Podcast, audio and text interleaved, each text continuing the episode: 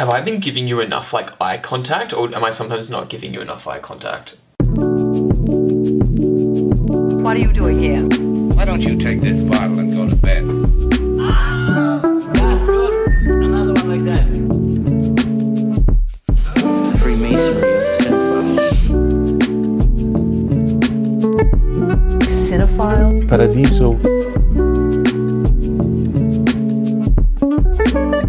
Welcome to episode 4 of Cinephile Paradiso. I'm your host, Quaid Kirshner, and sitting next to me is my sexy, dirty, and mysterious co host, Sì, mi chiamo Davide. Davide, Davide Collins. no, sorry, that's that was a bit insulting to all the Italians out there. Quite, I have a question for You you. know, what's your name, but you haven't told everyone what your name is. My name is David Charles Collins. Okay, what's your question? Because I was actually going to ask you a question first, but you go first. Quaid, is it Yep. racist to do an Italian accent? Um, if you're not Italian, yes, let's just say that because What about if you're Mediterranean like you are, because you're Greek? yeah, but I'm not Italian, and I feel like that was a dig at Italians, not Greeks. Hmm. Anyway, before we start and before we announce the theme, I have a game for you. Okay. Okay, so the game is you go first and I'll go. I want you to sing two lines of a song that you think encapsulates the theme of the week. Okay, so you go first. Or do you want me to go first? Because I have a song in mind. Oh, I actually was, wanted, was going to sing Yeah. Lady Gaga at you earlier. Oh, but I forgot- fuck! Okay, well, so wait, go, so just sing. Go sing. Well, there's. What's it? Uh, fuck. Like there's. I'm your biggest fan. Yeah. I'll follow you until you love me, Papa Paparazzi. So that was your song. no, because there's the other one. Like, What what's one? what's her one about? That's her one song. Fuck. All right. Well, there's a David Bowie one. Okay, sing that one. Can't think of it. Okay, well you've ruined the game because I was actually going to sing that song. So whatever. Give us a few more bars. I'll give you another song. Ready? When I grow up, I wanna be famous. I wanna be a star. I wanna be in movies. When I grow up, MTV. Uh, and have big boobies. Uh, I don't think it is boobies, but anyway, look. Hang enough hang of on. this game. Famous No, no, David no. Bowie. Enough of this. Oh, actually, there is also um. Uh, I wanna live forever. I wanna learn Oh, how to fly. Sorry. Fly. I do have one. What? Go. When will I be I be famous? I can't answer that. I can't answer that. When will I have my pictures in the paper? Who sings that? I can't answer that. Who sings that? I can't answer that.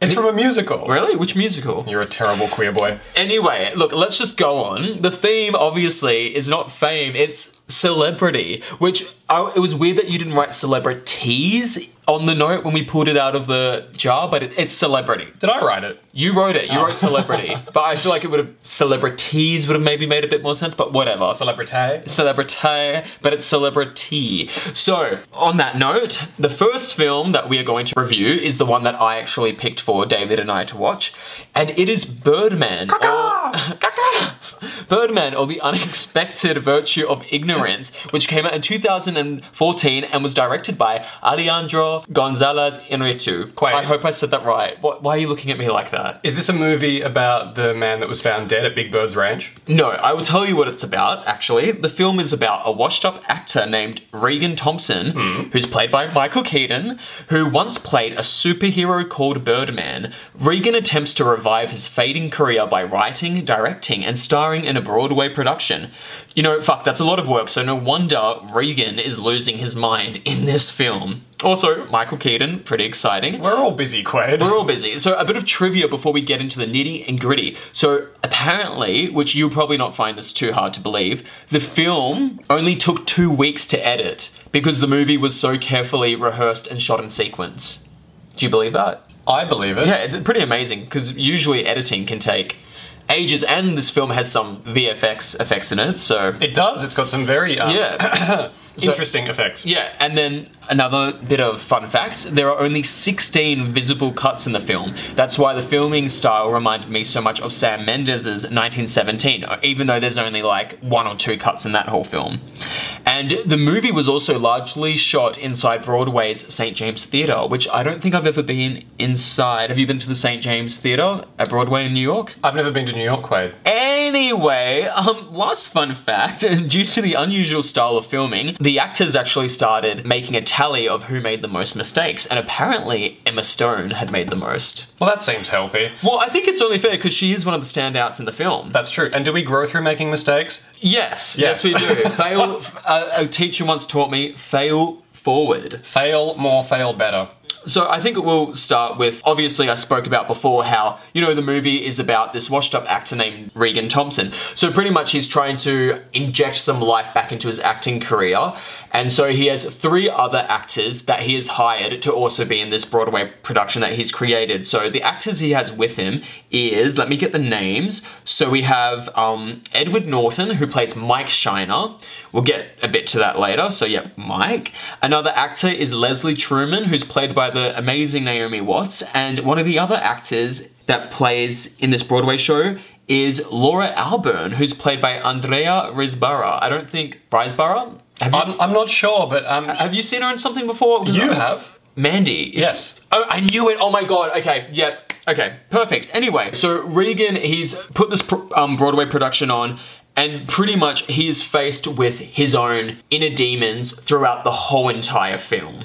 And while that is happening, he also has his daughter, who's played by Emma Stone, who has just come out of rehab. So she's actually, I guess, maybe he's actually doing her a favor. She's actually helping him out with a few things here and there. She's a glorified runner, But he's essentially. employed her. Well, he's employed her. So, and then obviously this film is focusing on you know his inner turmoil and I guess the dyna- the dynamic between him and all the other actors and kind of I guess what happens in this film. Did that make sense? Of course it did. Yeah. So I'll first start by saying, look, I love how Regan he visualizes his subconscious as the character of Birdman because this super, this superhero that he once played represents the height of his success, and obviously that would fuel his ego. And I just I want to go back to Michael Keaton. I'm so happy they chose Michael Keaton for this because it makes the most sense. Because in his own personal life, he played Batman in 1989 and again in 1992, and then after that, I don't know about you, but he kind of went a bit under the radar. Michael who? Michael Keaton. No, I'm joking.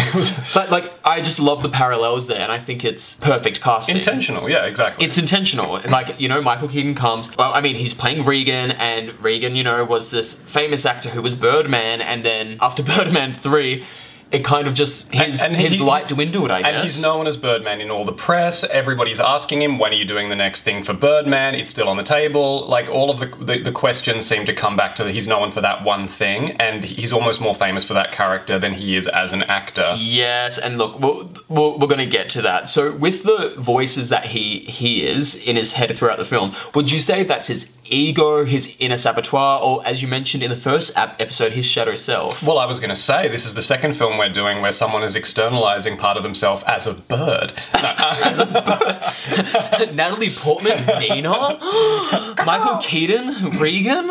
Um, look, I would say that, yeah, that's the identity that he has externalized. It's almost like, you know, how Beyonce has um, Sasha Fierce. That's the version of him, the performer of him. Sasha Fierce. You haven't heard of this? No. No, so Beyonce ha- uh, sort of has this, this Alter ego? tulpa, this alter ego that she becomes, that she needs to embody to be that performer, to be that character on stage, to keep it separate from herself and her intimate life and her personal life. So Beyonce is Sasha Fierce when she's performing, and then she can be Beyonce in her in her. But then why are we herself. still calling her Beyonce when she's performing? Shouldn't we be calling her Sasha Fierce? Because I think that that's something personal to her, and she has talked about it since then. But how she needs to create that alter ego that is that celebrity, um, so she can be that person for the public. And I think that Birdman for him is that version of himself that is that character that bleeds into him as a person. Because when people look at him, they don't see him as. Do we actually get his name, or is he just known as Birdman through the whole thing? Does someone refer? David, that's embarrassing. I've literally been saying throughout the episode so far Regan Thomson. Regan Thomson, I'm so sorry. In my Oh notes, I my just have him God. as Birdman. Um, Oh my god, Evan. I cannot I, I cannot believe Well, if you. you're going to chastise me, I'll edit it out. I'm in control. Look, and also Regan is torn because on one hand he loves the success that Birdman brought him, but at the same time he resents it because he feels like a sellout who hasn't done anything meaningful with his career. Which I think is, you see this with so many people that become successful and known for one thing that makes them successful. Suddenly, in their mind, they view that as being something that delegitimizes them. They're like, oh, I'm only known for this, whereas I'm capable of so much more. And I do think to an extent that um, is them disqualifying the value of the thing that they have brought the public. And also, I think it's patronizing to fans of that sort of cinema or those characters. As in superhero blockbusters. Yes, because it's essentially saying their tastes are stupid and I should be I mean, for something it's higher. It's like yeah. these are the people that made you famous and their tastes are important, and you suddenly saying you're better than that is saying that what they believe and care about doesn't actually matter. And that's kind of like, you know, spitting in the hand that feeds you. Is that a saying? Well, no, it, it definitely is, and I think I think before we obviously we're not going to get to the second film yet, but like there is definitely major parallels between this film and the other one, where the main protagonist is torn between, I guess, a commercialism and and then I guess an authenticity. Does that make sense? They're torn between these two I ideas. get, I get it, but it's also something that we see a lot in, say, for instance, you've got Lady Gaga or even Lana Del Rey to some extent. Now, they're both performers I enjoy, but their performances, when they started off, they were almost performance artists in the way that how they dressed and how they presented themselves was so much part of their persona. It wasn't just the music. Yeah. And they saw that as an expression of themselves and part of their art. Then they get very successful on that, and suddenly they have this crisis where they want to strip it back and go, no, but I want the adoring public to love me for me, and they just come out wearing a singlet and a pair of jeans going, adore me as this version of myself. And again, it's sort of saying it, it's contradictory to what they were saying before about the performance being an expression of them and being part of their artwork. And then suddenly they're like, but why don't you love me without all that stuff? It's like, because then you're just someone off the street, and that doesn't mean you're not deserving of love, but that person is deserving of love from their friends, their family, the people around them. I think it, maybe it's because as humans, our little lizard brains are not capable of, we're not pro- pro- processing being So that are you are you saying that the real Regan Thomson is Birdman? No, I'm saying that He should appreciate that side of his career. and his personality, and that he doesn't. Um, I suppose to cope with that level of fame, he had to externalize it as something separate. But that's sort of it's almost like MK Ultra kind of um, Project Monarch training, where that he's broken down so much that instead of it being assimilated into his personality as a facet of him, he views it as something separate. It's like a split personality, which is why we hear the voice coming from outside of him, and it's something that influences him externally. Well, there's a very important scene in the film where Emma Stone, I'm going to have a character's name because I don't want to keep on Sam. referring Sam. So Sam has a bit of a con- confrontation with her father Regan, and she pretty much, I guess, poses a very important question. And it pretty much, what she's pretty much saying is, as creatives, do we create for the art or do we do it to stay relevant? Because I think um, Regan, the whole time, he, subconsciously, he's thinking, I'm doing this because I want to do something that means something special in my career. Whereas Sam is really saying, no, you're only doing this to stay relevant. And Sam also represents, I guess, the social media age, whereas Regan represents a time where Hollywood didn't depend on social media because social media didn't exist. I mean, the But- but only it's- thing that but it- kind of existed were, I mean, not kind of existed was the magazines. But, like, but it, no, that wasn't the only thing that existed. And when we get onto the next film, I think we can talk about how the human spirit has always been the same in this architecture of celebrity and fame. It's just that the tools that we use to do that have changed so much. But Got I, you. I- you know, and, and because that there was, uh, it was less democratic, and the power to project the idea and depiction of celebrity was not as available to everyone. You could argue that it was more refined and a bit more mysterious, and maybe that's true. But I don't think that desire or obsession has shifted. I just think the way that we handle it has. It's also interesting how you said, "Do we do it for them or do we do it for social media?" Have you been watching the latest series of Atlanta? no, I haven't. Oh, it's amazing. Anyway, in I think it was the latest episode. So uh, Donald Glover's character plays the manager for his cousin, who's a musician, and uh, the musician is fighting to stay relevant after becoming really successful, and he, and he tries to manage a younger talent, and he says to his manager, Donald Glover, he says. How do you do it? It feels so gross. And Donald Glover's character says, You just have to remember it's not about what feels good, it's about what lasts. And that's such a mm. cynical perspective on it. But from the money perspective and from the point of view of the person who has to keep it going and facilitates you creating through maintaining it as a business, you do need to look at it from that cynical lens of how is this going to be sustainable. So it, I think it's just a tripwire. Like it's you know it's a balancing act of maintaining both, staying inspired, but also keeping it lasting within the larger ecology of culture. Well, it definitely did make me reflect this film, and it made me ask myself, am I doing acting for the art or am I doing it to stay relevant? And I think that's very confronting. You'll always be relevant to me. Thank you, David. But even You're like, "That's not enough." That's not enough. I need millions of fans. I need love. But what about like you? Do you are you sometimes confronted by that idea in your own practice? I think I was very early on. On in my practice because I was making work sincerely for myself. And Yeah. that's when I got, I think the ball was rolling the most, where my work really spoke to people. And the money people, the galleries, wanted to jump on that. And they thought, right, this is sincere and let's sell it. And then I was being given a lot of advice that was market driven, that wasn't sincere to what I wanted to be doing. And I took it because I was very young. And that's where things started to spiral because you compromise yourself in a, in a very large way from the perspective of people that are just looking at marketability of things. And then you lose your freshness and then they drop you because it's not fresh anymore. And I've, you know, I feel like I've recovered from that and it's a valuable lesson to learn, but it's a lesson to learn. But are you saying though? So you're with your work now. Are you? So you're saying it's both relevance and for the artistry. It has to be a balance. It has to be a balance. Okay. No, that's good. That's that's really good. I do want to stress though now about the character of Mike, who is played by Edward Norton, because I think for a lot of people who maybe don't see much into the acting world, they'd probably see that character as a bit maybe unrealistic or not even Bit like a caricature. a bit of a caricature. Uh, did I say that? I think I said that wrong. Anyway, what I do want to say though is that this Mike character is very spot on. He's dangerous, narcissistic, and he's a ticking time bomb of an actor. And I don't personally want to get into the nitty gritty details, but I've definitely Then what are we doing here? Yeah, but what are we doing? here? But I've want names, definitely, I've definitely met a Mike before, and it's so dangerous because you have to be so vulnerable on stage. You have to give so much of yourself, and when someone takes advantage of that or doesn't have your back on stage, it's absolutely it's terrifying. And I once had to do a very intimate scene for an acting school I went to. it was a cult, and um, during rehearsals, my scene partner would cross various boundaries similar to what you see happen between Mike and Leslie. Leslie, for a reminder, is played by um, Na- Naomi Watts. He essentially tries So- to rape her on stage. Well, yes, yeah, exactly. And so I think his character embodies a type of actor that is so so real. I've experienced it firsthand and it was it was really not even confronting. uh, I mean, for me, it wasn't too confronting to see on stage. But I mean, on the screen, because I was like, I believe that I've seen that happen before, and I'm I'm actually happy that that Do you mean confronting addressed. or do you mean surprising?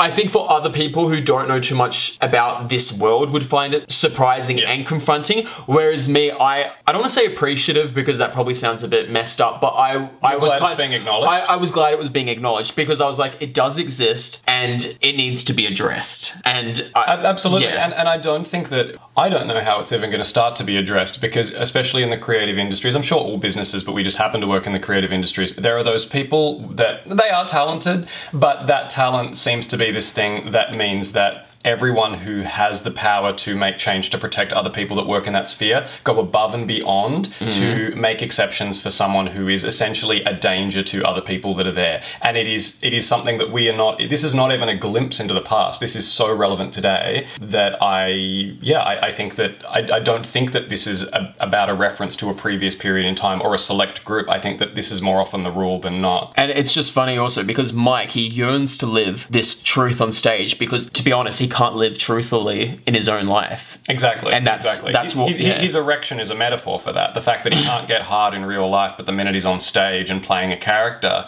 he can suddenly go right now. I'm ready to fuck. It's like that's the place that he lives and can express himself. But when he's in the real world, he's sort of this impotent non-human. Exactly, and that's why if anyone ever said to me, "Oh, look, I don't understand what goes on inside an actor's head," or I would like a glimpse into their world, I would honestly tell them to watch this movie because it's not scared to show the ugly, unlike La La Land, which is a complete puff piece in my opinion. This, like, Birdman is the film. Emma Stone, what have you done? Emma Stone, what have you done? But yeah, Birdman for me, it's it's raw and it's ugly and it's not afraid to, to show the ugliness, and that's why I really appreciate it and think people should watch this because it's not even just talking about, I guess, abuse am- amongst fellow actors. It's also talking about mental health, Absolutely. like with Regan and everything that's going on in w- well, within. well, that, that, that's exactly right. This level of duty of care, especially when it's at the point where he is quite obviously having some sort of breakdown. There is too much money involved for anyone involved in production to go, okay, we're going to take the time to make sure that you're okay, or we're going to stop things before you blow your face off in, on stage. I, instead, it's like we need to keep this rolling because we've got money wrapped up in this, and you know. Exactly. And also, what's again so spot on with actors is that all the characters in the film are so desperate for affirmation. They, they crave it, and without kind words and reassurance, they just crumble. And I, I think I think something that Leslie says. yes. so- Oh my god. Yes. yeah, it's, Yeah, yeah. so on the money. Yes. is that she said that she'd just dreamed of being on oh, Broadway. Yes. Oh my god, I got the quote here, but you. Will you say you want me to say? I- I was just saying So off the top of she writes. She sorry writes. She says, "I'm pathetic, you know. I've dreamt of being a Broadway actress since I was a little kid, and now I'm here, and I'm not a Broadway actress. I'm still just a little kid, and I keep waiting for someone to tell me I made it." So wow, that And that and that's it's so profound. Well, it's it's not just profound, but it's something that I've seen uh, reflected in a lot of interviews with actors or uh, on those beautiful like roundtable discussions that you can view on um, YouTube, which is usually a bit of a circle jerk of actors. But sometimes people actually no, but sometimes people you actually get some genuine, valuable insight. And you know, you watch actors say, "I just keep waiting for the ball or to be told it's happened, I've made it," and you realize, no, you just work, and then you get a job, and it might be a good job, and then you get another good job, and but at no point do you ever necessarily feel secure or like, oh, I'm one of the people now. That's not to say there aren't people out there that float around going, I have made it. In fact, probably my characters represent that sort of person whose headspace is, I have made it and I am very important. But um, they're the ones that I think are, are dangerous to everyone. yeah. But also, we need to talk about the portrayal of the female characters in this film. Sure. I how did you feel? Because especially, let me go back to her name. Um, so Laura, we find out at the beginning of the film that Laura and Regan are actually having an affair, and Laura may be pregnant with Regan's baby. And I feel throughout the film, her character's kind of written a bit one-dimensional, and it kind of goes into that space of hysterical woman again. That's how I felt. Naomi Watts' character, Leslie, had a bit more meat to her, but I don't know, it just it kind of felt like again, all the female characters, they're making them hysterical and they're there to serve the, the male I'm, characters. I'm going to say no because all of the characters in this seemed fragile and hysterical. I think Yes, that it that's was. true. I think that it was a portrait of all of these. Like Mike character was an abs. He was an alcoholic who you know tried to have sex with Naomi Watts on stage. You have Birdman who thinks that he can levitate and believed that he actually made the other actor have an accident because And- he oh, wasn't and good enough. telekinesis. He thought he had telekinesis. telekinesis, yeah. You have um, Zach Galifianakis' character who is just the producer trying to hold everything together. But is really quite this fragile person who you know is bitten off more than he can chew. Definitely. So I, I think that it, all of them are portrayals of people who are just doing their best to hold it together. And I thought um, Laura was this character who represented. I think that she was quite comfortable in herself as an actress, as a performer, which I think we're allowed to see that level of confidence. Yeah. in her personal life, she has demons and has wants and desires. She wants to be a mother. She wants to be loved. She wants all of those things. And Mm. she's not such a mess that she's necessarily in tears going, "Be with me or I'll kill myself." But she's saying, "Come on, man! Like I might be having our child. What do you think about that? Why won't you commit to me? Why won't you?" And you know, then she is a little bit flippant about what happens to Leslie on stage when Mike wants to have sex with her, which is reflective of some people's attitude. They're just sort of like, "Okay, whatever." I, I don't mm-hmm. know. I think that it was just. I think that it was a fair, even-handed portrayal across the board because everyone was handled mm. with the same level of introspection of their insecurities. Yeah, I, look, I guess so. But then also there's a scene where Regan's ex-wife Sylvia comes in, played by Amy Ryan, and Sylvia, it seems like she is in a good place personally in her life. She's moved on and she has really healthy boundaries with her ex-husband Regan. However, I felt like it was a bit a bit of a step back for her character when she goes back and I guess falls in love with him again. I don't know if falls in love with is the right thing. I think that she's very well aware that he is a flawed person who will ne- like she cares about him obviously, but she understands that if at their engagement, I mean at, at their anniversary party, she walks in on him having an affair, she knows that she loves him, but he's not available to her. So you can see from when they're in the hotel that she still deeply cares about him and their child that they have together. But of you know, she even goes to the opening of the show to support him. This is but true. She, but she knows what the relationship is, which is I love you, I care about you, but I can't be with you because you can never truly be with me. Yeah, no, totally. I think, look, I think we've harped on about characters enough. I do want to talk about the cinematography because the continuing shots didn't give you time to take a breath, and it made me feel like I was trapped in their world, and it was suffocating. Even the drums playing throughout the film made me made my head want to explode, and it made me very anxious. Did you kind of get that feeling too? I got that feeling and I empathized with it entirely. When you're working on some sort of set, especially something that's live, that the fact that they had that constant drums really reminds me of the grinding of the teeth, or the fact that you know you sort of are at this pace where you have to go, go, keep moving. Yep. You can't stop. There is no moment of breath. There's got to keep moving through things. People constantly coming out of corridors to talk at you. Things that you need to be constantly thinking about, and also at the same time trying to deal with your own shit. I thought that they captured the claustrophobia of that really well. Sort of again, very similar to the way they did in Black Swan, where they had very tight camera shots that were shallow Yeah. depth of field. So there's this claustrophobia happening there. Yeah, the that's scene that I word for it. really loved was where um, Regan stepped out for a cigarette and his dressing gown got caught. I think that was the first moment that you actually amazing. understood that all the supernatural things that Birdman could do were in his head. If he was truly telekinetic, he would have been able to like open the door and walk back inside. Instead, he's literally naked, bare in front of the world, having to push through. But also, I empathized with that. The amount of times you're in a situation that you think you're under control, being told you have 10 minutes and you need to be back here, or else everything falls apart, and you find that, oh my god, I'm actually don't know if I'm going to be able to make it there in time. I yeah, I, I really appreciated the pacing of it and how Yeah. it kept you just on your toes and your heart rate up the entire time. But even like the setting, the setting was a character itself in the film because the the stage would act as a passage of time. Every time the camera would move to the stage, time would have moved forward. Did you notice that? Yeah, because you could tell by whether it was a rehearsal or whether they were dressed, Dress or an matinee audience or yeah. whether- yeah. And majority of the film is set in the narrow halls and green rooms of the backstage. And it does feel like there's no space. Going back to how you said, it feels like it's. I can't even say the fucking word claustrophobic. You're too claustrophobic to say claustrophobic. I know, I know. And whatever space was left remaining was taken up by these egotistical and narcissistic characters. And you, you're just definitely seeing the world through their lens. And but whenever, like you said, when Regan finally does go out into the streets of New York after his dressing gown's caught and he has to kind of run through half naked, you finally get a bit of a breath of fresh air being out in the streets. But I think that y- that's where it's sort of that agoraphobic idea of when he's out in the world, he's vulnerable to people. He's suddenly, it's almost like he's, it's funny because it's Birdman, it's almost like he's a little mouse and there are all these hawks flying around and he's in the open and not safe in the trees, whereas the corridors of the theatre is where he's safe amongst his own kind. But when he's out in the world and again, stripped bare, practically and, you know, and literally naked. In his he- underwear, yeah. He suddenly becomes the prey of the populace running at him, going, "Oh my god, it's Birdman! It's Birdman!" And then he's only safe again once he's in the warm corridors of this cocoon that he sort of created for himself. Again, it ties into a quote for the next movie that we're going to talk about, where one of the oh, characters Yeah, says, I know what you're saying. Gonna say. "Yeah," where he says that you can't. Conf- what did he say? I, you can't confuse. I can get the I can get the quote. Please but, get- but should we say it for the next film? We'll save it for the next Yeah, one. yeah, we'll say those. Yeah, We'll reference so back. What Bookmark this. So, what did you like about? Did you like the film? I should say. I did like the film. I did like the film. So you're happy I made you watch it?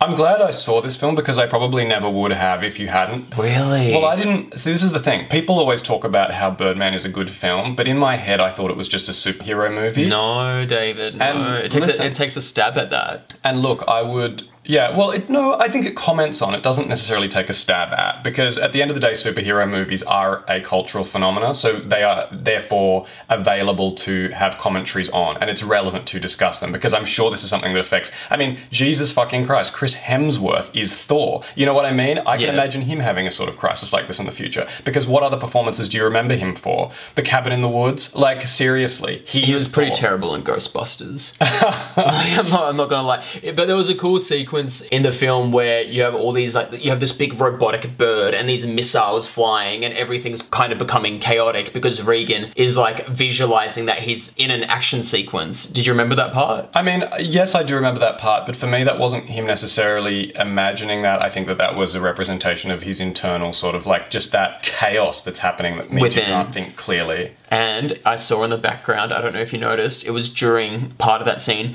there was the Man of Steel movie poster in the background. There you go. Did you notice that? No. Oh, devastating. What would you give? So you, you did like the film. What would you give it out of five stars? I know you hate ratings. No, it's but- fine. Look, I think that I would give it. I would give it as close to four stars as possible. I think it's a, a eight eight point five. It's it's like yeah. So sorry, a four Sorry, what four we- point four point two five out of five. I would give it. It's, I wouldn't because there was just. Oh, I I, love I it. thought it was a good study of that phenomenon. That there was. Here you go. I enjoyed the film intellectually. It didn't really move me me Really? Yeah, so that's probably why I, it loses points for me. And I know that's me being harsh. Maybe it is because, as someone who is, you know, a creative who's trying to succeed, I have this thing in my, my be in my bonnet about people going, "Poor me, everything worked out." But um, but I think the whole point is that even once you are, you know, your problems don't go away. You're still the same person. If anything, it just amplifies all the stresses in your life. So Well, I guess that's you've kind of gone into my next question, what you didn't like about the film, which you're saying you couldn't emotionally connect. Yeah, I guess that's Yeah. it. I couldn't emotionally connect. I, and that's not to say that I couldn't. It was it, the the feelings and the emotions and the experiences of the characters were clearly being translated. I thought they were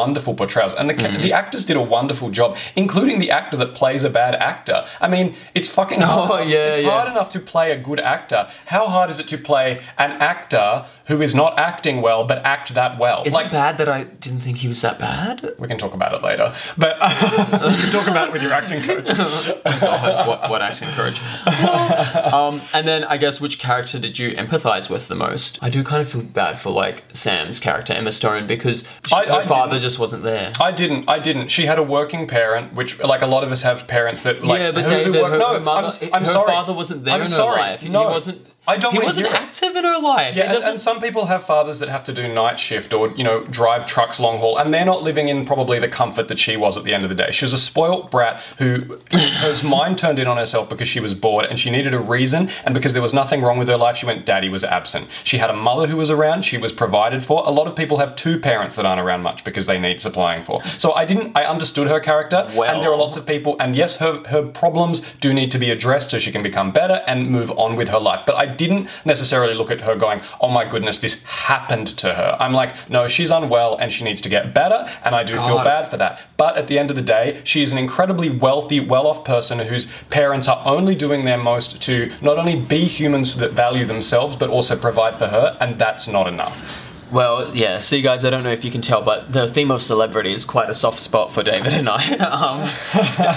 um, can, can so- we- is that? I think I've asked you all the questions. So. Yeah, but you didn't. I didn't actually answer it. You asked me who was the character that I empathized Oh with yeah, most. sorry. Yeah, we didn't even get there. I think that You can say none. No, you know what? I weirdly felt like I empathise with Laura to some extent. Laura, Laura, She's the, the- one the- who was pregnant. Pregnant, yeah, and then lost the baby. Well, I think she thought she was pregnant, but she She wasn't. wasn't. I think the reason I empathise with her is because she's sort of like she's working and she's just trying to get shit done, and she's trying to have like, but she's sort of God. I don't know. I think that she was just trying to get on with it. She, I, to, to, at the end of the day, I think she was kind of one of the more balanced characters. Everyone else was like having meltdowns, whereas she obviously had her shit going on, but she could work. She was maintaining her relationship. She was doing things, and yeah, she was a bit all over the shop, but but she was not to the point where she's sitting on balconies going, "I just think about jumping sometimes, don't you?" You know. And if anyone is confused about part of the title, the unexpected virtue of ignorance, the reason why that is part of the title is because one of the film critics, not film, sorry, theatre critics, there's a theatre critic in the film that all the actors hate because they feel like, I guess, their job as a critic is superfluous. But um, she ends up writing a review for this play that um, Regan puts on, and the, I guess the title of the write up in the newspaper is The Unexpected Virtue of Ignorance because she had assumed that this play was going to be a dumpster fire because it was produced and acted by a washed up, fading actor that thought he was top shit because he was once Birdman in a film. That's the title. That's, yeah, and that's why it's called Birdman or The Unexpected Virtue of Ignorance. So let's now go on to our next film. David, take it away.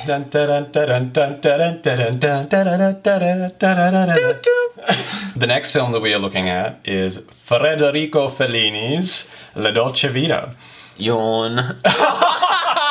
All right, fuck you. It came out in 1960. Were you gonna say? Were you that? helping? In 1959 1916 Rome, Marcello Rubini or Marcello Mastroianni. Nope, I probably got his I name think wrong, you're but that's the saying you're saying the actor's name and then you're saying the character's name. Well, Marcello Rubini is the character. The character, yeah. Yeah. He's a writer and journalist. The worst kind of journalist, a tabloid journalist. His job is to try and catch celebrities in compromising or embarrassing situations. He tends to get quite close to his subjects, especially when they're beautiful women. Two such subjects are local heiress, Maddalena, um, played by Anouk Aimée. She was stunning. Oh my god. No, she's very gorgeous. And Swedish superstar actress Sylvia, played by the very iconic Anita Ekberg, with both of whom he has affairs despite being engaged to Emma, Yvonne Poor Emma. Poor Emma. Yeah, seriously. Whew. Now, the description in the movie title, we're going to have to break this down, but they describe her as a clingy, melodramatic woman. But let's go into that. I would say she's a gaslit, abused woman. Despite his extravagant, pleasure filled lifestyle, he is wondering if maybe a simpler life would be better. Quaid. Yes. you want me to say something? I mean, this film, I think, was a beautiful examination of different types of obsession with fame and celebrity in different guises. So, Definitely. Yeah, definitely. in his way, Marcello is also a celebrity because he is this famous journalist, and he's famous because of the relationships that he builds with Yeah, these people. he's he's in the scene. well, he's not in the circles. he's in the scene, Yeah. he's a little bit higher up than the people that are deemed to sort of be the rats and the mosquitoes fly, fluttering the around. paparazzo. The paparazzo, which I have a few interesting things on the quote there because I thought paparazzo was Italian for mosquito, but it turns out that that's actually a family name of someone. Hang on, let's just look at this. So is this one of your interesting facts? It is. Okay. it is. So it seems the term paparazzo was coined by Fellini himself. Paparazzo means sparrow in one Italian dialect. In normal usage, the Italian sparrow is passero. Fellini explained that the photographers hopping and scurrying around celebrities reminded him of sparrows. So there you go. I thought it was mosquitoes. Oh. Um, but Mosquitoes is probably more fitting, to be honest. But well, no, absolutely. But I also saw a another quote somewhere saying that it was a reference to someone that it reminded him of, who um, paparazzo was the family name of those people. So there's a lot of um, mixed up trivia around where the term comes from. But anyway, my point was Marcello is received a lot more kindly or, or elegantly amongst the celebrity class than the rest of the media because he is charismatic, he is charming, he is seductive to a lot of the actresses, heiresses, and important people. and very good looking. He's very good looking. Wearing a little bit too much mascara for my liking, but that's the fashion of the time, I, I didn't guess. notice too much makeup on him, but yeah. Yeah, so it sort of weaves the story of how he is essentially a man in pursuit of. I don't know what he's in pursuit of. I think the ultimate, his own pleasures, but, But he doesn't know what he's in pursuit of. That's the I- whole point I of the film. that's the He's searching thing. for something, but he doesn't know what it is. he doesn't know what. And then Yeah. when it seems to come into focus, when he's offered whether it is his actual fiance saying, you know, I just want to feed you and look after you, and he's like, that's all you want, I don't want that, or whether it's Maddalena actually saying to him, would you marry me, I love you. Yeah, but then two seconds later, she's getting with another guy. And I think that represents the transientness and the debauchery of the upper class and the celebrity class. Well, But more like nothing means anything. nothing means They just anything, do but some- part of that is they do things for the sake of but pa- doing things. True, but part of that is because he glides past the proposition. I think there is a moment of sincerity there where she's sort of echoing through the room and saying to him, "I want you to marry me. I love you. I want to be faithful to you." Even though she's saying, "I also want to have the pleasures of a whore," she's also saying, "Like I, wa- I want you to be my husband." But the fact that he doesn't even focus on that and moves past because he's too scared to be pinned down and commit to anything. But part of him wants that though. That's why he keeps on going back to Emma, and it's this toxic cycle. Because one moment he wants to live this extravagant, free living lifestyle where he has no strings attached, but then there's there's another part of Marcello where he wants that. I guess that construct that society has built and says that you need to have a, a wife, a kids, a beautiful home. You need to be uh, safe in your career, and that's why he has envy towards his good friend Steiner. Absolutely. who also represents the saying, "The green is always gri- the grass, the green. Ah, the grass is always greener on the other side." Absolutely. I also think that the film handles celebrity in a lot of cases along the way. So we have the movie star Sylvia, who I, to me, I feel like she represents sort of a Marilyn Monroe character. Yeah, definitely. And that's very obvious, not just in the fact that she's sort of a buxom, vivacious blonde who is intelligent but has to play this sort of goo goo gaga baby sort of role for the media and is very media ready. She even when they Yeah, say she, she gets off the private jet, they say turn around and come back again. And instead of being turned off or detoured by the paparazzi, she, She turns plays around with and them. she does it again. Yeah. And she very sternly, when they tell her to take off the glasses, she says no because she's in control of her image. Also, there's that quote where she's being interviewed and she's asked, "Do you wear pajamas to bed or do you wear a nightie?" And she's like, "Oh, all I wear is two dabs of perfume." Is obviously a reference to the Marilyn Monroe quote. When asked what she wears to bed, she says, "I only wear Chanel number five. So. I think that's very Yeah, it's like a little nod. it's a nod to that. Um, then, of course, there's the iconic scene in the Trevi Fountain with the I, white I was cat, gonna go there. Yeah, which um, apparently took over a week to film. really. Yes, and she was apparently an absolute trooper wearing that dress, didn't complain once. The water was freezing because it was in winter. Marcello, on the other hand, had to wear a wetsuit underneath his suit because he was so cold and also downed a whole bottle of vodka to deal with the cold. So he was a bit of a pussy Oh. compared to her. Um, also, why would you do vodka? I'd do whiskey. also, So uh, Fellini was not pleased with how dirty he said the water in the Trevi Fountain was. So Oh. an airline provided green food dye to counterbalance that, and apparently that pleased him by clearing it up. Wait, they put green food dye in the fountain. Not food dye, sorry, um, dye coloring. Oh, what color? Green. green ah. to neutralize the brown. So we have the yeah we have Sylvia, who's the Marilyn Monroe character, who's in he's in him and the media are all in pursuit of the ideal of, and she obviously has her own desires and wants, but she's also very well practiced in how to meet the public as that role, and she very appropriately dips out. I don't even think it's halfway through the film because it moves on to the next thing. Well, I wanted to say the film is quite episodic. There's no, I guess, there's no through line that drives the plot. You were just, the- he's you're an observer. Yeah, you're an observer in the life of Marcello. But also, I do think celebrity is relevant because the next thing that happens is the miracle of the Virgin Mary appearing to the children. So there you have another form of celebrity or obsession, which is the idea of God. Well, I want to actually talk about God because I love how in the opening shot there is a helicopter carrying a statue of Jesus Christ, which is quite jarring because you have this juxtaposition between a religious, spiritual, sacred deity and then a man-made apparatus. But there was something like very beautiful about it. Also, Jesus being the idol that he is, it plays into the themes. He's the ultimate celebrity. He's the ultimate celebrity, and it And- plays and- into the theme straight away. And, and the because- paparazzi's in the helicopter yeah, taking and, photos. and the film is full of celebrities which the general public idolize. Exactly. And the Virgin Mary is one of those. And the fact that these children become a conduit for it and the public respond in the same way as the movie star arriving, they all swarm the area where this miracle has appeared and the children have seen it. And they the paparazzi storm the house of these people and pose the relatives, which I thought was a beautiful scene where it's like, you need to lean this way and I want you to look like you're praying and I need you to talk about um, how beautiful it was when you found out your children had seen the Virgin Mary. And then they're all posing gorgeously and the paparazzi disappear leaving these bewildered people in these poses.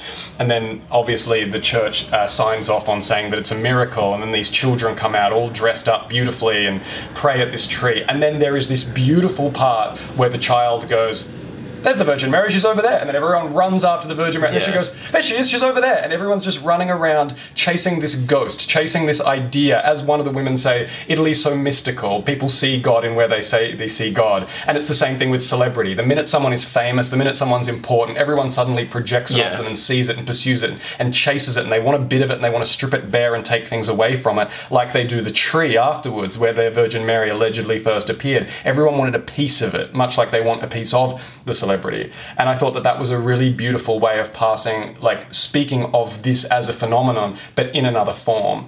Also, how celebrity can, to an extent, kind of save you or raise you up from your situation. It is, for instance, you know, you can become a, you can become famous, and suddenly you can go from not having much to having a lot. Likewise, the fact that this miracle appeared meant that this family that probably wasn't the most economically stable or had much sway suddenly were very important. Yeah. They had clout. Even the fact that the children said, build a church here or the Virgin Mary will not appear again. Suddenly they had say, they had control over the community. And I feel like it was kind of a bit of a nod or a reference to the, what's it called? The Miracle of the Sun or the uh, Fatima, Portugal incident in 1915. Uh, yes.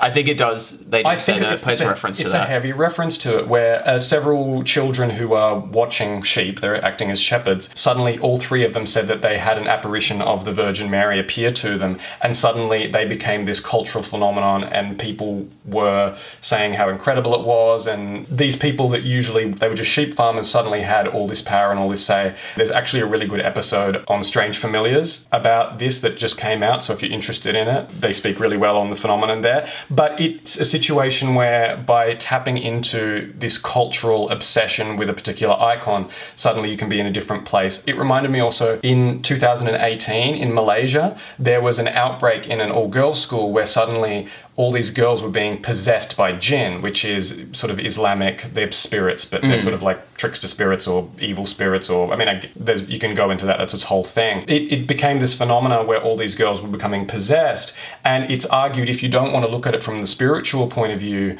there is also the cultural anthrop anthropological point of view of looking at it that these girls are living in a country community in the middle of nowhere in quite a uh, conservative culture. The only way for them to have a voice and be heard was to say that they were a conduit for this powerful force that was coming through them that has cultural weight. And as a form of hysteria, suddenly they might have even believed this thing was coming through them and talking to them because people sudden, suddenly started taking them seriously when they were speaking to a genie or a jinn through these little girls. And I think that the more cynical perspective of this whole miracle phenomenon I can see the Virgin Mary is I need people to listen to me. And this is something that people value, much like celebrity, much like movie stars, much like fandom. Well, it's funny because in episode two, you were talking about how the religious aspects of First Reformed turned you off initially, and here we are, and you've spoken about the religious aspects of La Dolce Vita for like the last 10 minutes. I think it's because I really enjoy the spooky quality of Let, us Catholicism. let's talk about the party sequences because I Oh, love how love I, I love how. Baz Luhrmann he gets praised for his elaborate party scenes, but Fellini definitely gives Baz a run for his money because there's an authenticity about the parties in this film that aren't prevalent in um, Baz's works. I don't know if it's because the characters are so quirky and individualistic, or if it's because the events of the party themselves are just so random. Something It's- that I really admire Fellini for is the casting of his supporting cast because he has this eye for finding people that have unusual or eccentric faces or styling people in this peculiar, Yeah. fascinating way. Even the fact that we have, you know, everyone a- feels so real. well, not real, but also a little bit exaggerated, almost like um, Mad Magazine cartoons. We have the beautiful woman with the big horn rimmed glasses, and then we have these people that are sort of, I don't know, these gorgeous exaggerations of, of humanity in these party sequences that just make it so visceral and real. I really enjoy is the, the way that he incorporates those characters, even the goofiness, and I know that it's real, like it's mm-hmm. reflective of something real, but you know, the little boy that was assisting the girl at the cafe, him just running around setting the tables by Yeah. climbing on the chairs. I really liked the life that that brought to the movie and the authenticity, like you said, No. gave to it. For, for sure. And look, I do, from watching the film, I definitely understand why this movie has the enduring legacy that it does. Because I honestly think the cinematography, it makes it, especially that scene of Marcello and Sylvia, Sylvia in the Trevi Fountain. It's, it's iconic. However, for me, the movie has not aged well, and I don't know Why? Tell me why. well, I think Marcello's character is actually very problematic. He's he's misogynistic. He's a womanizer, and his treatment of women in the film is very degrading. He there are so many scenes where But I- he's hitting them across the face, and but it's I don't gross. think I don't think that means the film doesn't age well. It means that the uh, behavior is not acceptable because it doesn't say that it's okay that he's doing it. but he, It there's just no consequence for it though. He just keeps well, on doing as he's doing. There's not the consequence that there should be, but also he's not thriving and succeeding. I mean, the man Mm. that he admires, Steiner, ends up uh, finding himself in Yeah. this tower of his own creation and success and blowing his brains out. What's what's the quote? It's Well, like you're, you're so old, you're like a gothic tower. You're so high, you can't hear the voices of Yeah. anyone. And he says back to it, "You have no idea how small I feel." And Stein, and Steiner, like I said, he represents the saying "the grass is always green on the other side." So for um, Marcello, Steiner has the perfect home, the perfect family, and the perfect friends, the perfect life. However, there's a scene where Steiner actually says to Marcello. Don't be like me. Salvation doesn't lie within four walls. I'm too serious to, to be a dil- dilettante Yeah, dilettante. a dilettante and too much a dabbler to be a professional. Even the most miserable life is better than a sheltered existence in an organized society where everything is calculated and perfected. And I was like, wow. Because even in my own life, I've had friends who aren't in a creative industry at all. They always are encouraging me and saying, "Ka- Quaid, keep on going with your acting, don't give up. Because I think I don't know I don't know if people view that as exciting, someone chasing their dream, even if it means everything around them is going to fucking shit and I think- making I them think so depressed. I think so because people get, you know, he he built this world around him of security, and then suddenly he was just so paranoid it was all going to go away that it ca- he caved in on himself, and he views and fetishizes the creative so much that he curates these parties that have world successful. I think there was a, a homage to Frida Kahlo there, the And painter there's- from Mexico. And there's a famous poet there painters, poets, writers, actors, all these people that they keep around them as eccentricities and curiosities because he does he feels like he doesn't exist in the world. Even the fact that he has recordings of sounds within nature because he has to capture and take home wildness and authenticity and put it in this sterile environment. And I don't know, there's this thing about, I mean, I think it's actually quite groundbreaking for its time because it addresses the phenomenon of the family annihilator, which is usually a husband or a man who either loses a heap of money through business or is le- leading a second life and he views mm. himself as a failure. And he's so egotistical and maniacal and self obsessed that he thinks that his family is better off dead than knowing that he's a failure or they are poor or that in some way something is going to change the way that they're living. So he will take out the whole family and then himself because he thinks that there's no way they could exist without him, but he needs to take himself out of the world. And that is something that is spoken a lot That's about dark. today in murder podcasts and psychological podcasts. But this film, you know, this film was, gosh, it was made in 1959, 1960. Yeah. So th- it, I think that it addresses it quite well. Like, Well, yeah, uh, look, d- definitely, and I think it- it's just funny because you, I think we all are, we, what's the word? We're all criminals of this. We're all No, I've never killed- of this. killed my family. No, we're all, we all do. What? I can't even find the fucking word. Look, we all do take a this. breath, think of the word. Um, I don't know the word. I.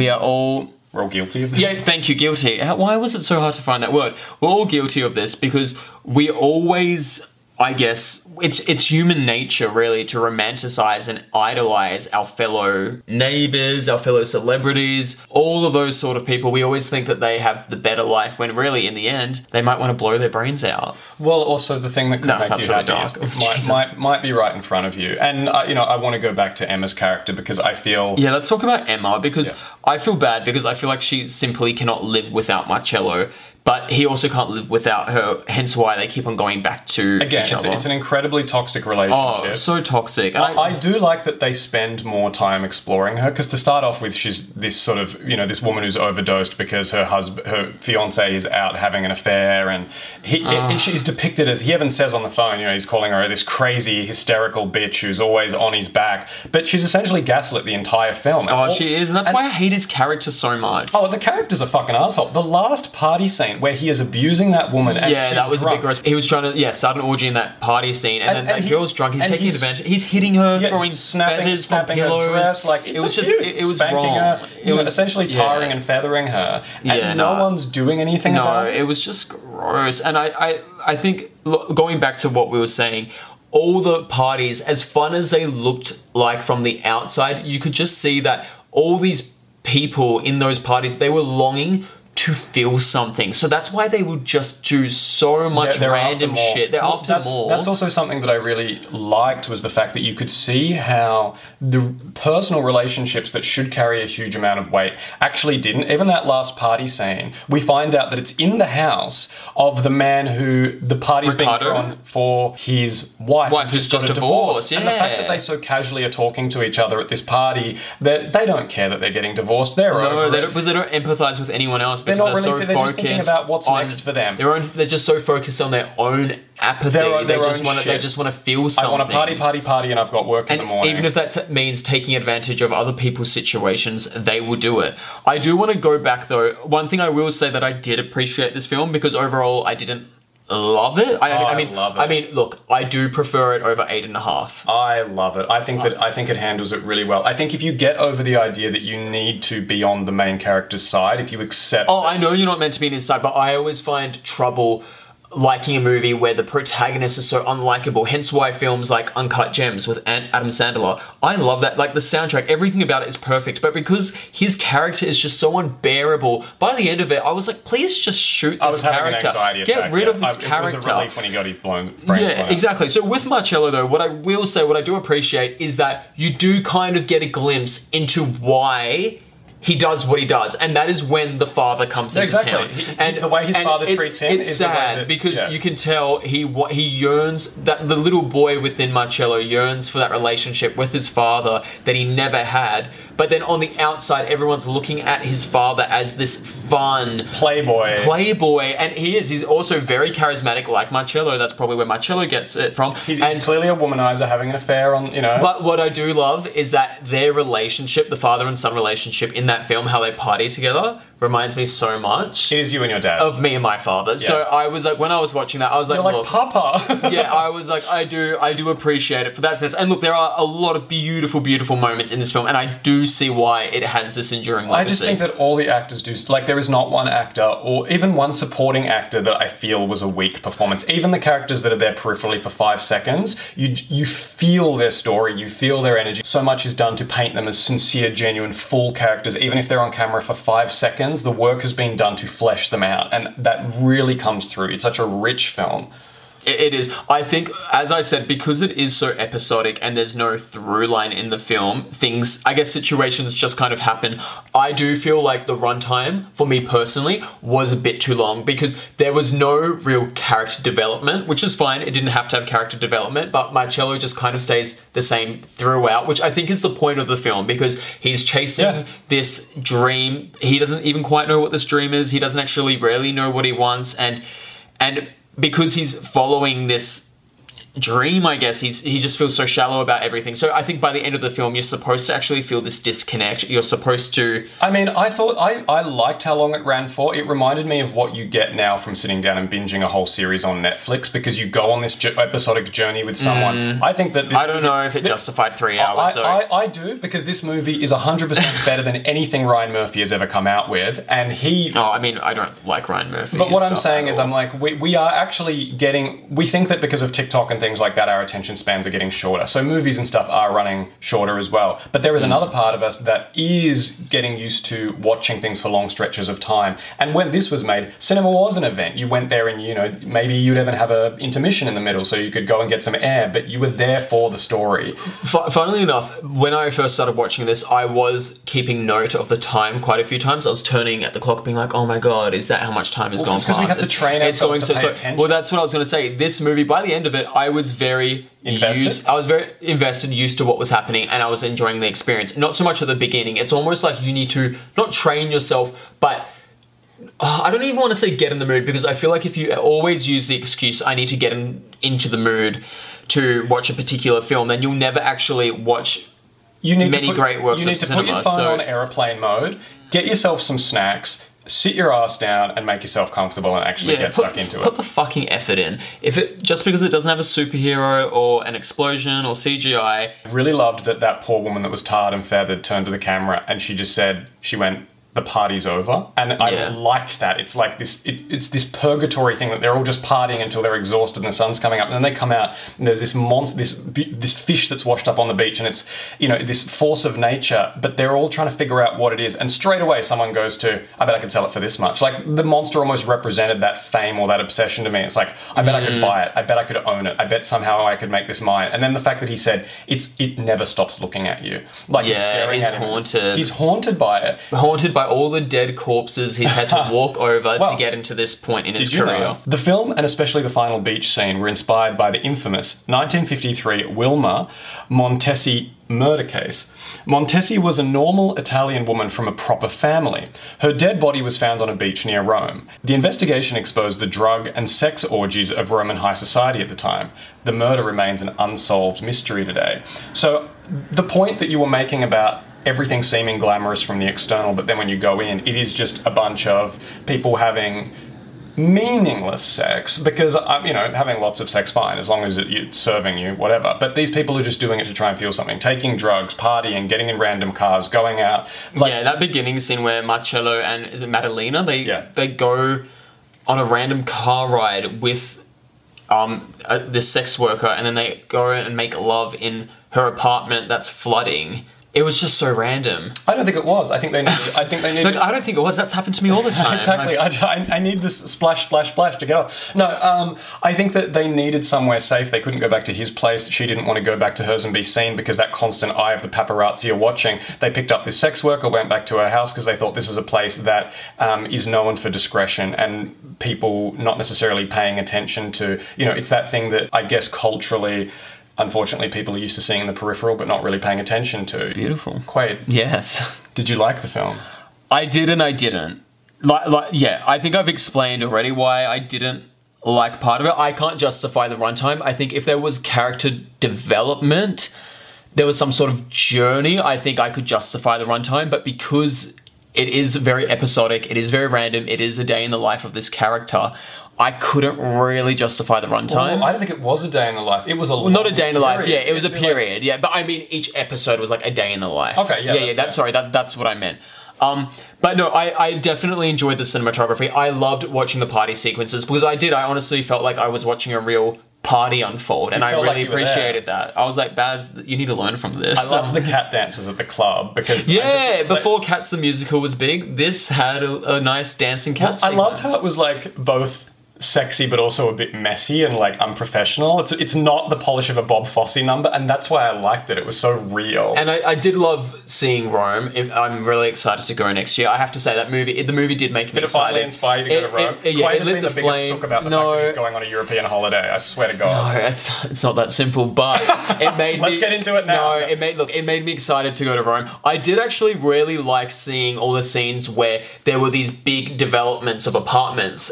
Just Popping being up. popping up because Yeah. I don't when I think of Rome I don't think of that so that was also kind of cool to see. Um, what was the next question you have? Is it empathize? Who do I empathize with the most? Who do you empathize with the most? But also, which character did you like the most? But see, this is the thing. The only character that you can really empathize with is Marcello because he's the only fleshed out one. I don't think that's true at all. you can be so like I feel like a lot of people David, could feel I- for Emma. I feel like people. But who- Emma wasn't fleshed out. Uh, she was. I feel like the part, I feel like the part where they showed her when they were with the children with the miracle. oh, that was lovely. and they followed her around for a bit and sort of showed this. and also when she's at Steiner's house, Exactly. the way that she was like, "Oh, this is beautiful." Yeah, no, I, I do. and, and and conversing with these people about what she does, and even just that fact, like it was so heartbreaking where these people that are allegedly so cultured and interesting turn to her and say, "What do you do?" And you can see that she just feels so insecure, even talking about herself. Yeah, because she's like, "Well, I'm around all these fascinating people." I, so she's just like, she turned the question around on them almost immediately. She's like, "I just like cleaning and cooking," but that wasn't to reduce her character. I think it was to point out that she doesn't feel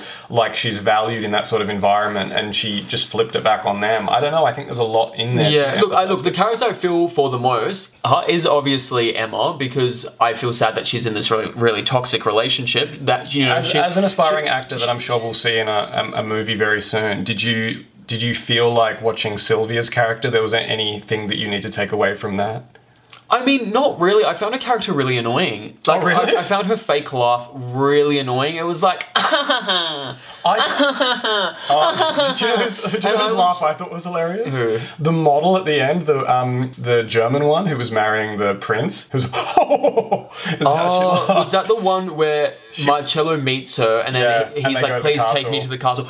I loved the bit where she has the knight's helmet on her and she opens it and she's like, I want spaghetti. I, I, I started laughing. I am your grandfather. Uh, that was really, really funny. I, I just felt like I felt like I could see so much because it's taken me so long to come around to liking Marilyn Monroe. I understand she's a tragic figure, but so much of that breathy baby thing I think I find very grating. But I understand that was that was what she was forced to manufacture Oh, I really- herself I feel bad. I've And never I- seen any- any and- and Marilyn I Monroe think- films. I think Sylvia is the embodiment of that and is actually represents that very consciously and plays it very well because the way that she presents herself, that husky laugh and talk, and how she needs to constantly be on and be someone for someone else, and the only time we actually see her being authentic is when she is by herself with the cat, by herself, not with him, but by herself. Because the minute he shows up, suddenly she needs to be the object of desire again. Yeah. And then also when she gets into that fight with her, I'm imagining the actor who's a drunk is her husband, and we see that second of conflict where she's suddenly just going, I haven't actually done anything wrong, and she's running inside like going, I, oh, no, it's the director. oh, is that the director? He's the director. They're married. Oh, there you go. Yeah, and then he got angry, obviously, because she's out on the Trevi Fountain hooking up with Marcello. Marcello. Yeah, I think that con- does that conclude everything that we wanted to speak about. You, Sì, you, you, you, s- you seem like you want to say more. No, look, I could talk for hours about. I know you could. I, I So can I'm tell. Gonna, I, think I can tell. definitely wrap it up. Now we're going to do something a bit special, guys. We won't actually be picking from the glass jar, vase, whatever you want to call it, the vase. We won't be picking from the vase this episode. Why, Quay? Why? The reason is is because next week we have a special guest joining us, our very first special guest for the season and for the entirety of this series, which is really exciting. Should I announce who it is, or should I let everyone wait for Instagram to announce it? Oh, that's Uh, you know what I will say? This is what I will say.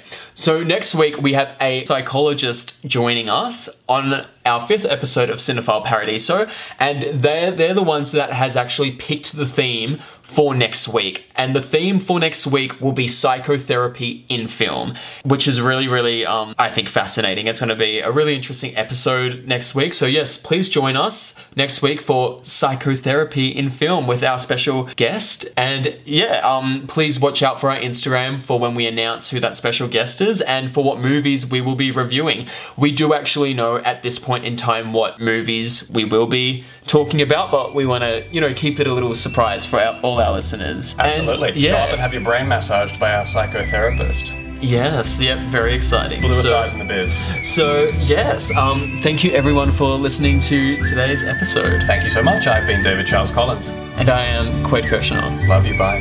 Bye. Cinephile Paradiso is recorded on the land of the Gadigal people of the Eora Nation. We wish to acknowledge the traditional custodians of the land and pay respects to their elders, past, present, and emerging. Always was, always will be, Aboriginal land.